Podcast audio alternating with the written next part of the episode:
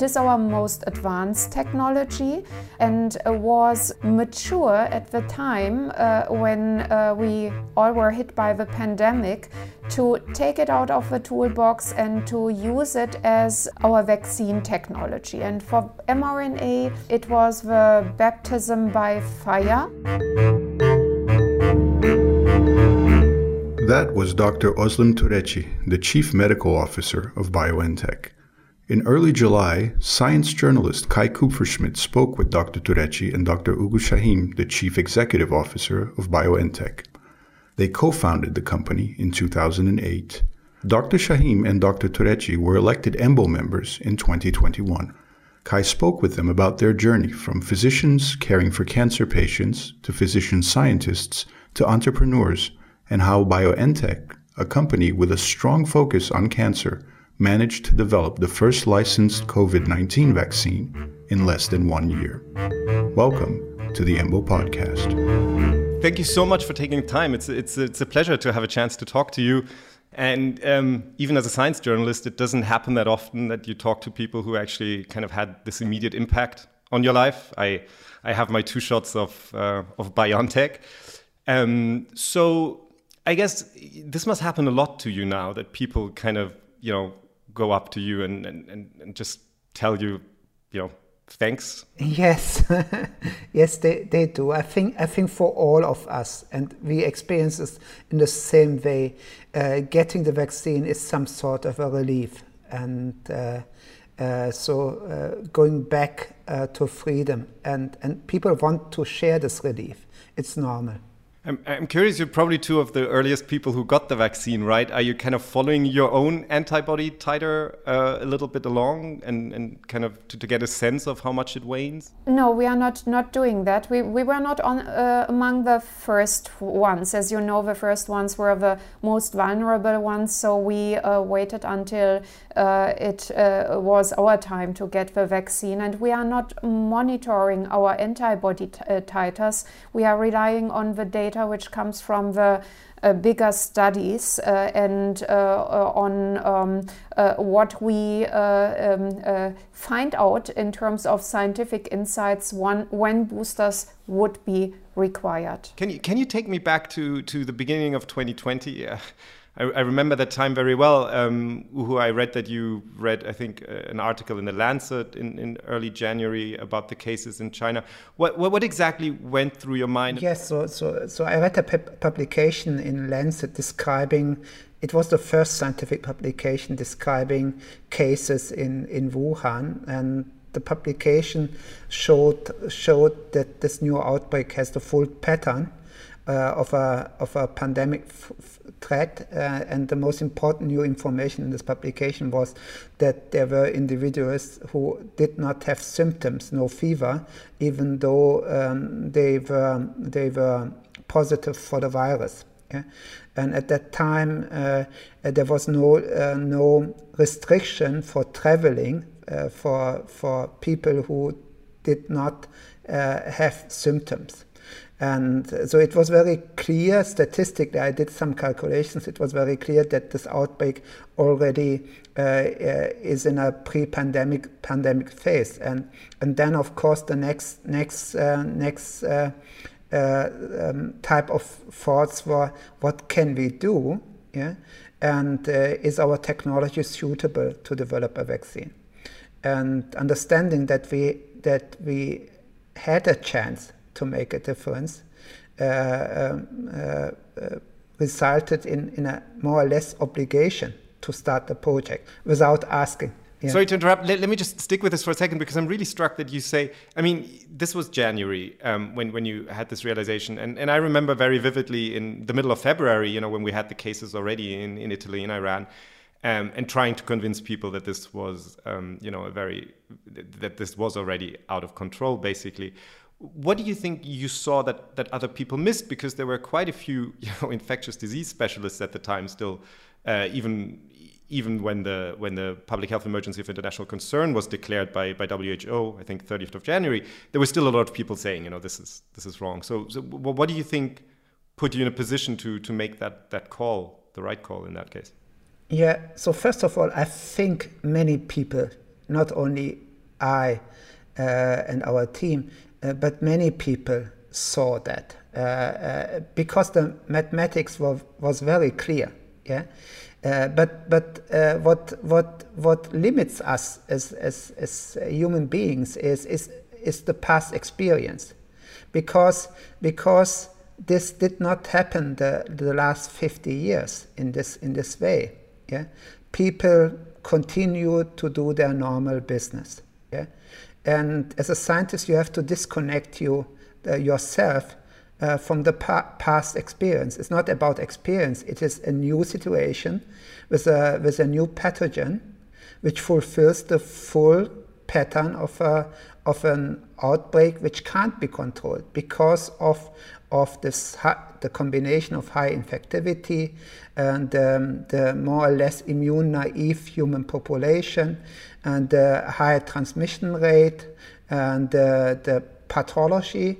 And because because asymptomatic uh, patients uh, could act as a global carrier yeah, to spread this disease. And it was just too late. And and then it's it's it's like um, it's it's a full pattern. There is the evidence, the mathematical evidence is, is there, and it's just only a matter of time that that other people will realize that. And we started before, uh, without losing time. Right. Yeah, and I'm always struck that humans we're just terrible with exponential growth, of course.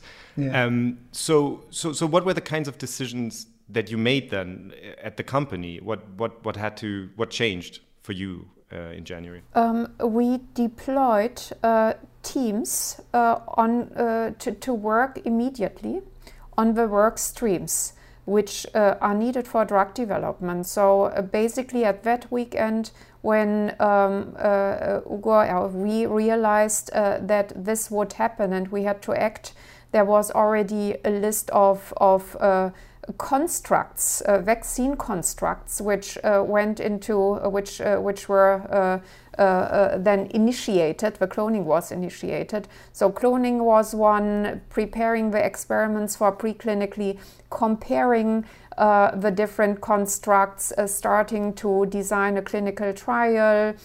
shortly after that, first contacts with regulatory authorities, with the Paul Ehrlich Institute, to uh, start a dialogue early on, um, thoughts about manufacturing and whether we would have the capacities. So everything was started and put on tracks. Uh, and uh, then escalated and accelerated over time with more information on the reality of the pandemic.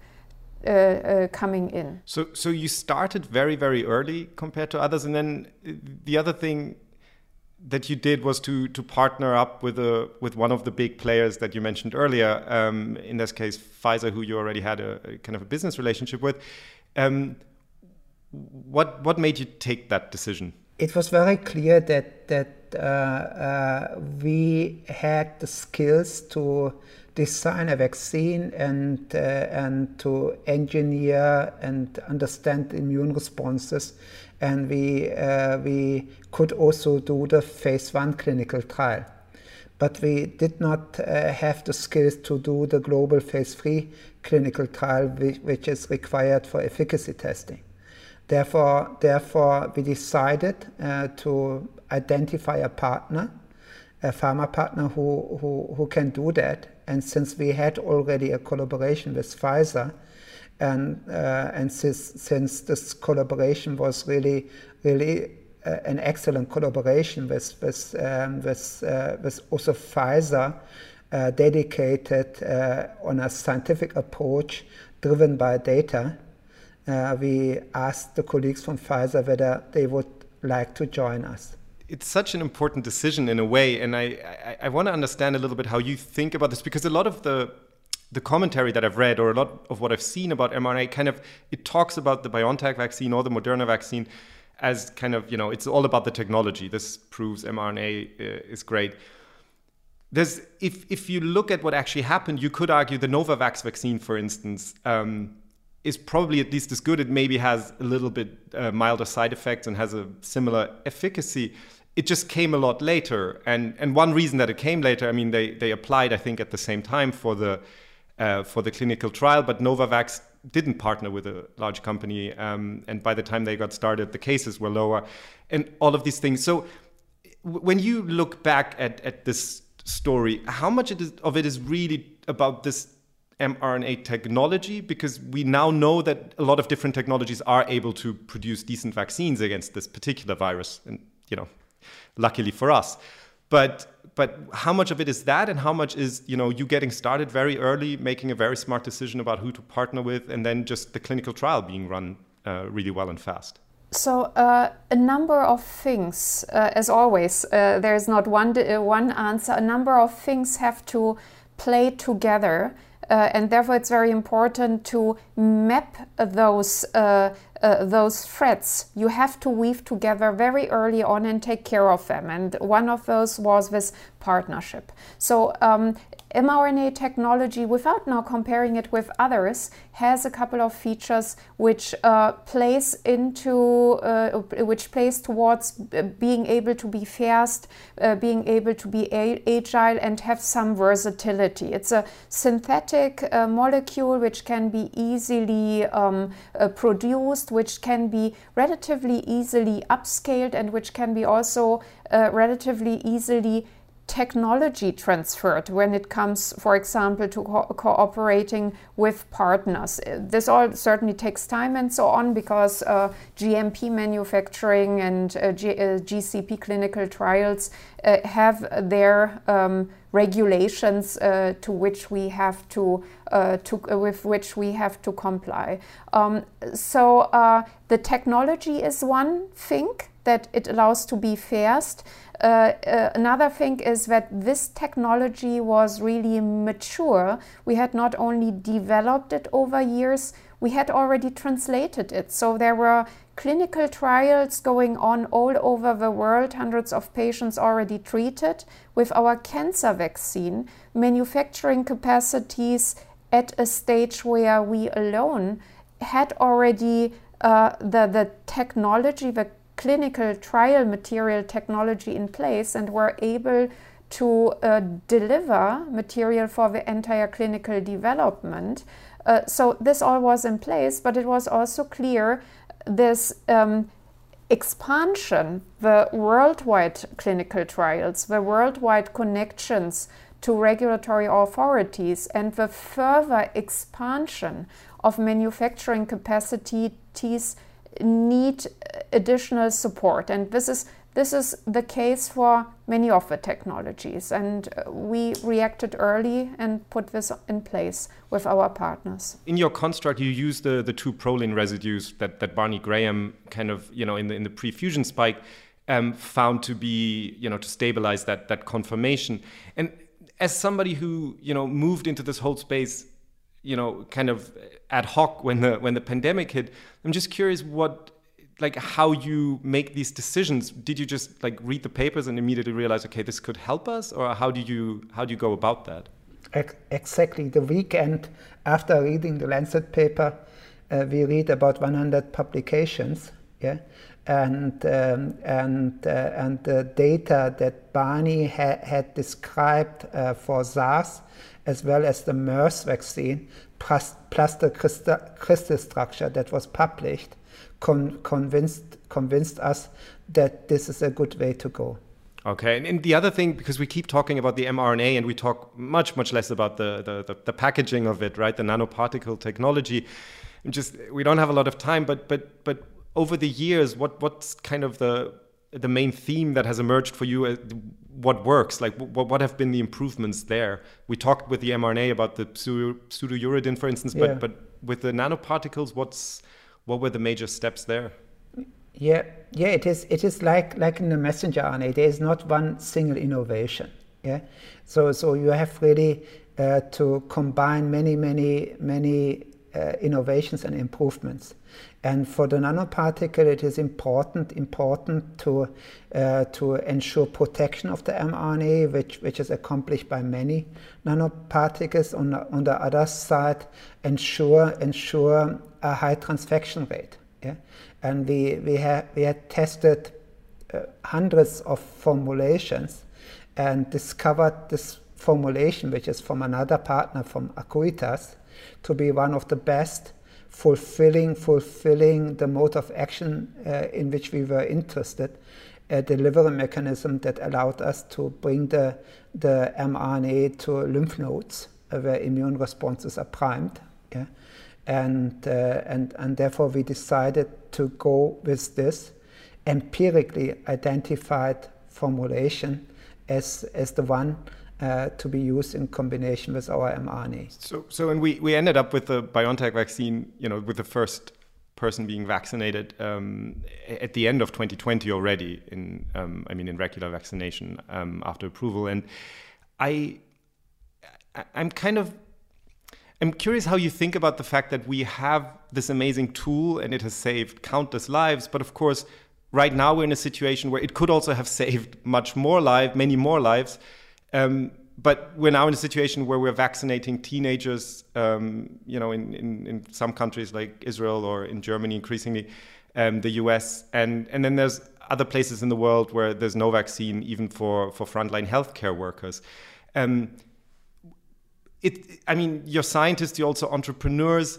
Um, there's so much involved here, but what, what is the role of you as the scientists who, who developed this in this? How do you how do you think about this? Um, and, and and is there like like where's your responsibility in a sense? Where does it end? What can you actually do? The, the question is equality of distribution. Uh, you are getting to, I, I guess, Kai, and. Uh, that has been of uh, importance for us from the very beginning. So um, we, we repeated the mantra uh, others have designed. No one is safe uh, uh, if uh, not everyone is safe, and we meant we meant that. And from the very beginning, uh, I mentioned those work streams. Uh, we also initiated work streams which would allow that takes time, and therefore uh, we are not uh, yet there, which would allow also distribution in terms of storage and transport conditions into low and middle income countries. So we prepared for that, and as you might have also recognized, we overperformed in terms of what we promised. Uh, to deliver. We started with 1.6 billions. We are at 3 billions uh, because we managed uh, to to to to, uh, uh, to beat our own uh, goals. And um, in fact, it, it, it, it is not as as um, uh, bad as uh, sometimes described. Uh, we will, um, via COVAX, deliver 40 million uh, uh, uh, doses to low and middle income countries, and we have committed to 2 billion doses within the next one and a half years to low and middle income countries. The first 1 billion within this year, which is 40% of our production capacity. Yeah, may I, may I add? So, so besides really delivering the vaccines to, to, to these low income countries. Yeah, this is the one thing that we are committed to do. Uh, we believe it is important to, to enable that, that, for example, in Africa, yeah, uh, um, uh, uh dedicated regions have access to the technology. So we are committed uh, within the next uh, next years to identify partners yeah, with whom we can transfer our technology, build manufacturing capacity in Africa to ensure ensure the next time when a, when, when a, such a situation happened that uh, that that this that these low income countries have everything in place to to manufacture their own vaccines. Before we run out of time, I want to get back to to the original um, you know your original mission um, to oncology and you've had you know this this very fast amazing success with this vaccine against covid-19 and that of course stands in stark contrast to how hard it has been to develop anything in the in the cancer field.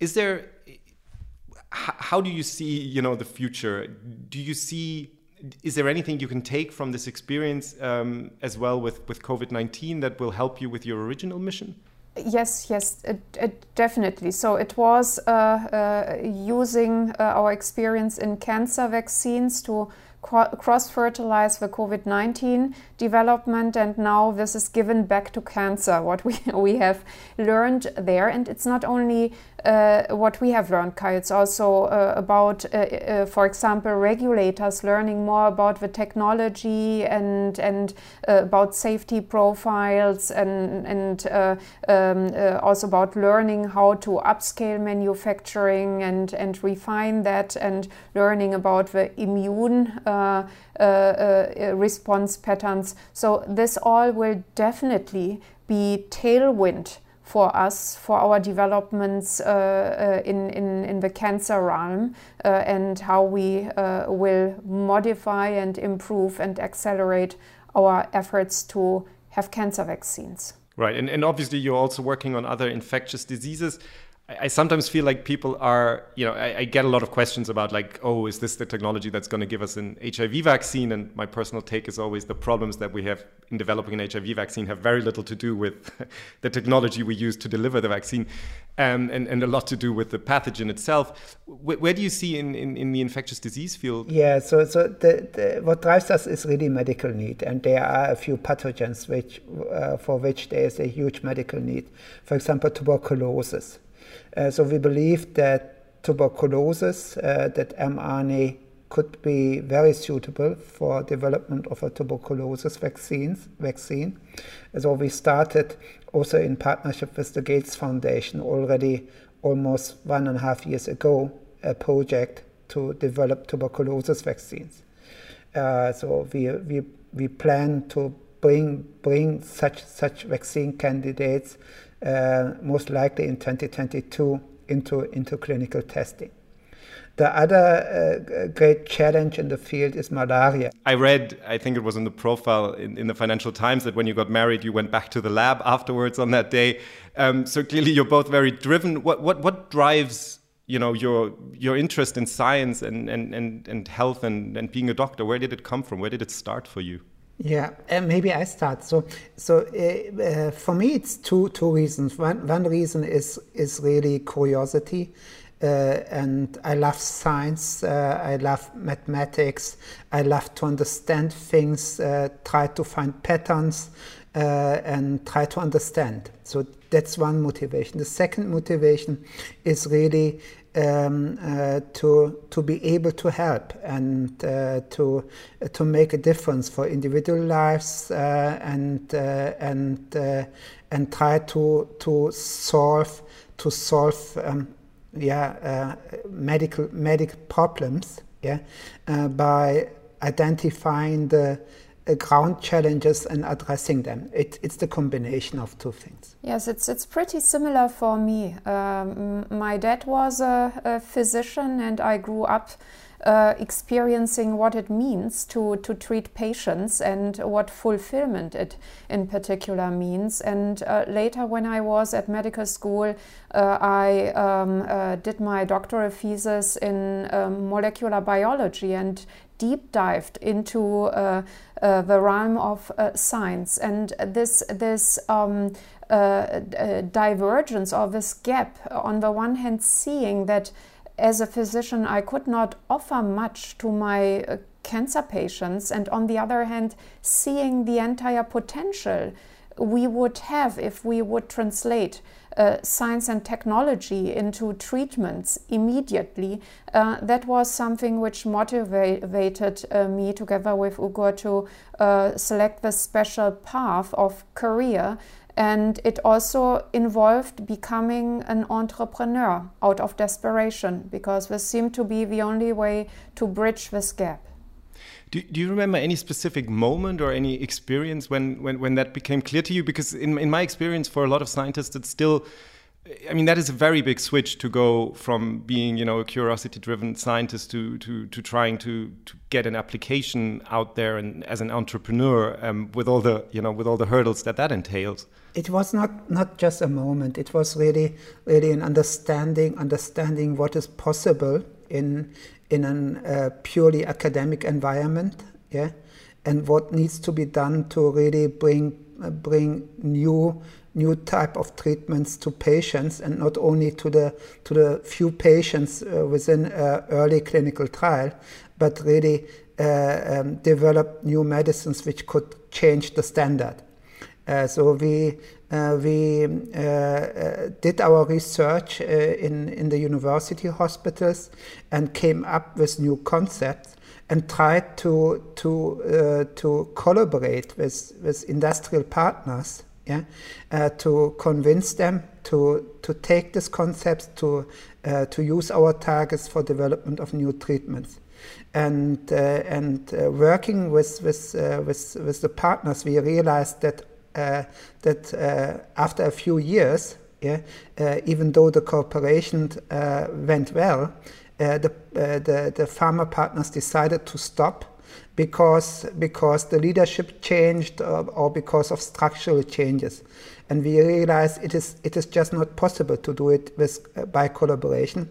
And it was also not possible to finance that yeah to finance clinical trials to finance GMP manufacturing of uh, of our compounds so the only way to to go was uh, to start to start a company and and uh, try to get the financing uh, to do all these things.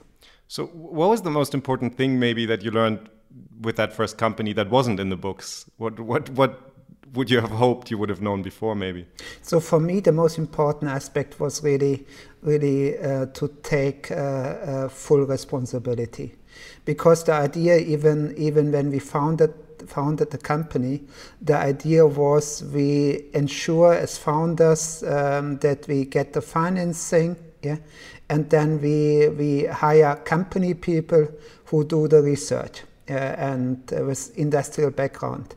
And we realized after a few months this is not going to work. Yeah, uh, we have to really deep dive into the matter to avoid that this is this this is going to be to be a failure. Yeah? So that's, that's the very first thing that, that I had learned. Yeah? And that, uh, that if you start a company, if you start, start a new institution, you have to, uh, to, to be responsible. Yes, I cannot agree more. It's really this um, understanding that you need skin in the game yourself. And, and I, I fully believe that the new breed of, of um, biotech or biopharma executives are scientists because science really uh, has to lead the way the innovation cycles also for healthcare medicines for, for, for healthcare products and medicines will be absolutely science-based and faster uh, so um, i agree to ugur that's an important learning one of the interesting things to me is that Ganymed, of course, you started that actually trying to develop um, antibody drugs, right? Um, can you tell me a little bit about that? Because that's quite a long way away, of course, from the mRNA that everybody now kind of knows you for, I guess. Um, at the time, what was promising to you about that? And, and, maybe you can also update just briefly, because I realized the company was sold, but um, I think there's a phase three trial going on, right, of, of, of the compound.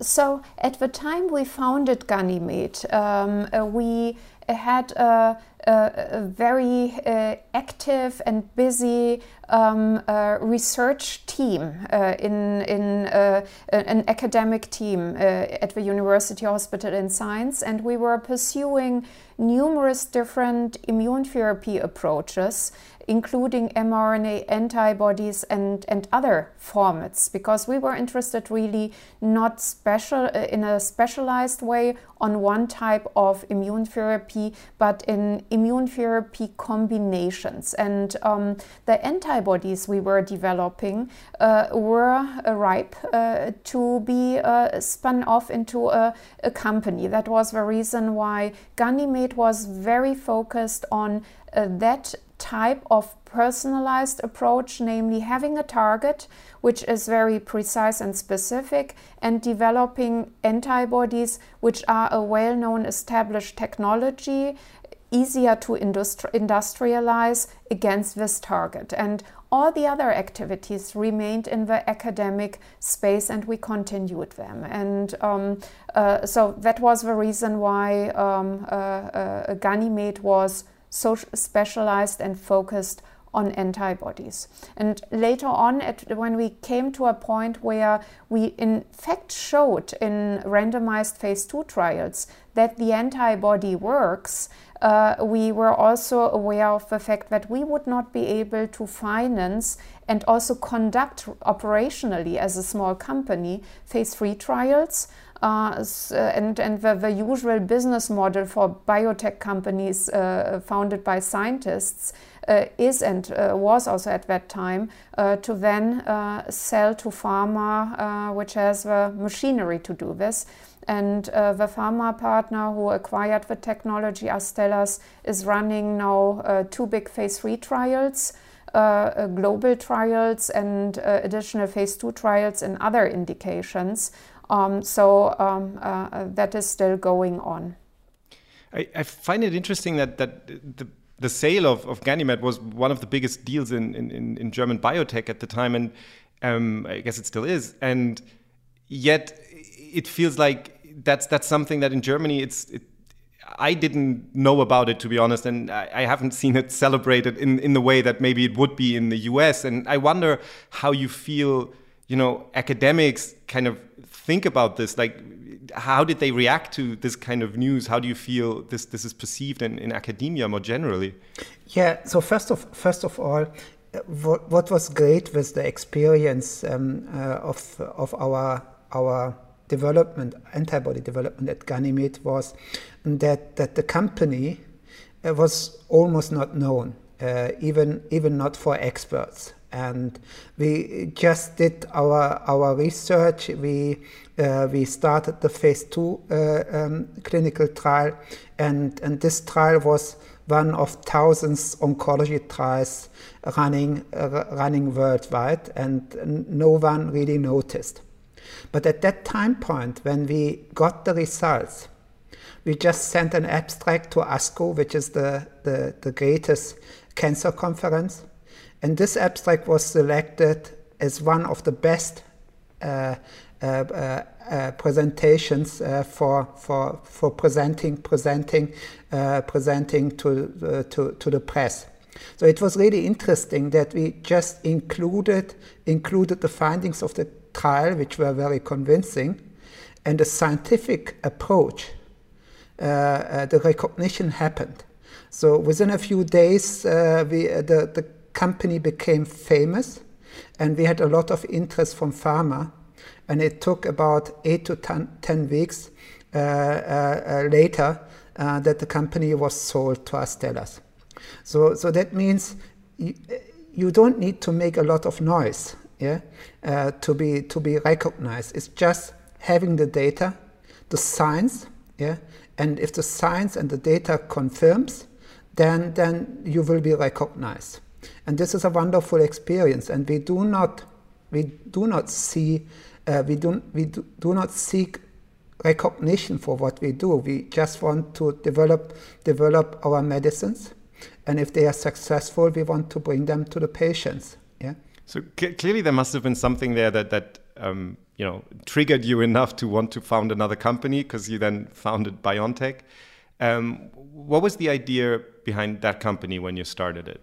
So, so our original motivation as as as physicians uh, is to uh, to help uh, is to help individual patients. And uh, when we uh, started our personalized cancer immunotherapy project with the antibody, we, we realized um, that 70% of patients have ha, had to be excluded because the target was not expressed. And that's the, not the way uh, uh, which is satisfying for a physician, because a physician really wants to provide the best possible treatment to the patient.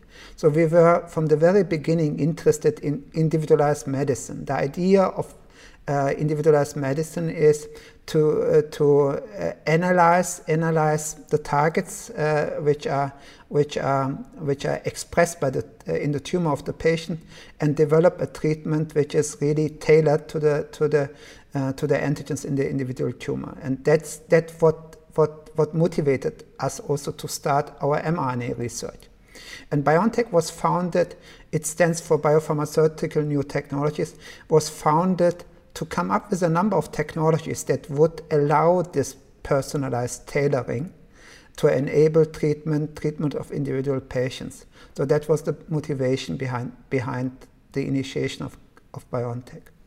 So at, at what point did mRNA become really the focus in a way? Because I mean, like you said, new technologies is the NT. So so in the beginning there were different approaches that, that you were looking at.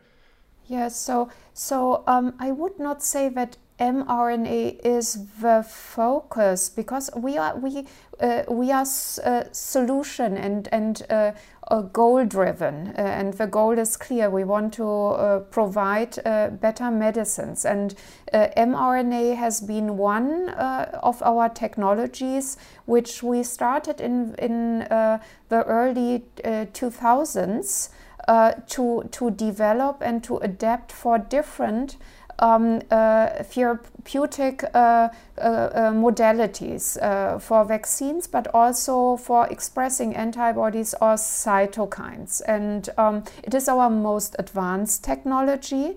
Uh, uh, and was uh, mature at the time when we all were hit by the by the pandemic to take it out of the toolbox and to use it as our vaccine technology. And for mRNA, uh, it was the baptism by fire, uh, and we could show that it works, but we have other technologies in which we also believe in our toolbox, which we think can also work uh, for other purposes.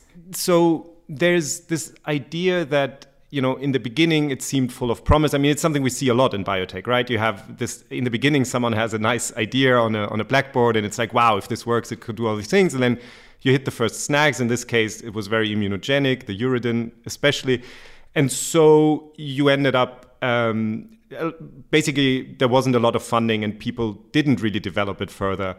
And um, you just have to look at the, the history of, of uh, Katalin Karikó at, at, at UPenn, right? And so at, at, what point do you kind of how do you look at this technology and then say oh but i think you know this is now ready or we can we can use this what what got you excited about it in a way and and, and when yeah, it was it was in the early 2000s, and this was pre-BioNTech. This was in our academic uh, group uh, where we were looking into different technologies to serve as a vaccine, meaning to deliver the information of an antigen uh, to the, the organism in order to induce immune responses. And we tested all the different technologies, including those which were hip at that time. And uh, then, uh, uh and, and mRNA was included in this. And at that time, mRNA was overlooked because it was uh, not potent enough, specifically because once mRNA was brought into a, a cell, uh, the half life of the RNA and the translation efficiency to protein were so uh, low that uh, the amounts of protein you would get would not be sufficient. And uh, we, however, saw that on the one uh, hand, uh, you want uh, something which is transient due to safety reasons. You don't want something to integrate. So there was a potential or, or there was a feature which was interesting. On the other hand, we um, uh, were sure that we would be able, uh, with sufficient time and effort invested, to uh, tweak the pharmacokinetics of the mRNA. And third, mRNA, uridine containing mRNA, has intrinsic adjuvanticity. So also that appealed to us uh, that uh, we had this immune modulatory effect. And we invested several years, I, um, throughput screening technologies and so on, to modify the non um, uh, coding regions of the mRNA, the cap region, the UTRs, the poly A tail, how to uh, purify it, in order to ensure that we get this pharmacokinetics and the translational efficiency uh, uh, right. And in fact, what we achieved by combining better designs of those elements was a more than thousandfold increase of protein yield in, and this is now important, in human dendritic cells because this is cell type specific and we were immunologists so we knew, knew which cells we want to to to to, uh, to target.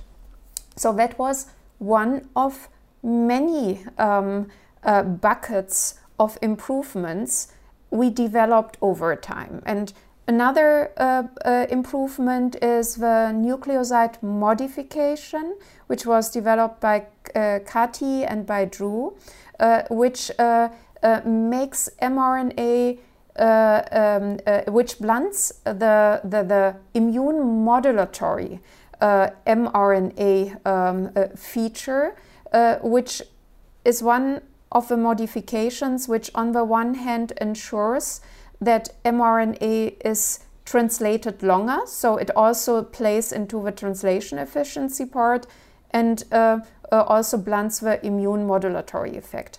The uridine mRNA, that one we developed into clinical stage for our for our cancer vaccines. We have um, uridine mRNA, we need the immune modulatory capacity because cancer is a much higher hanging fruit as compared to viruses.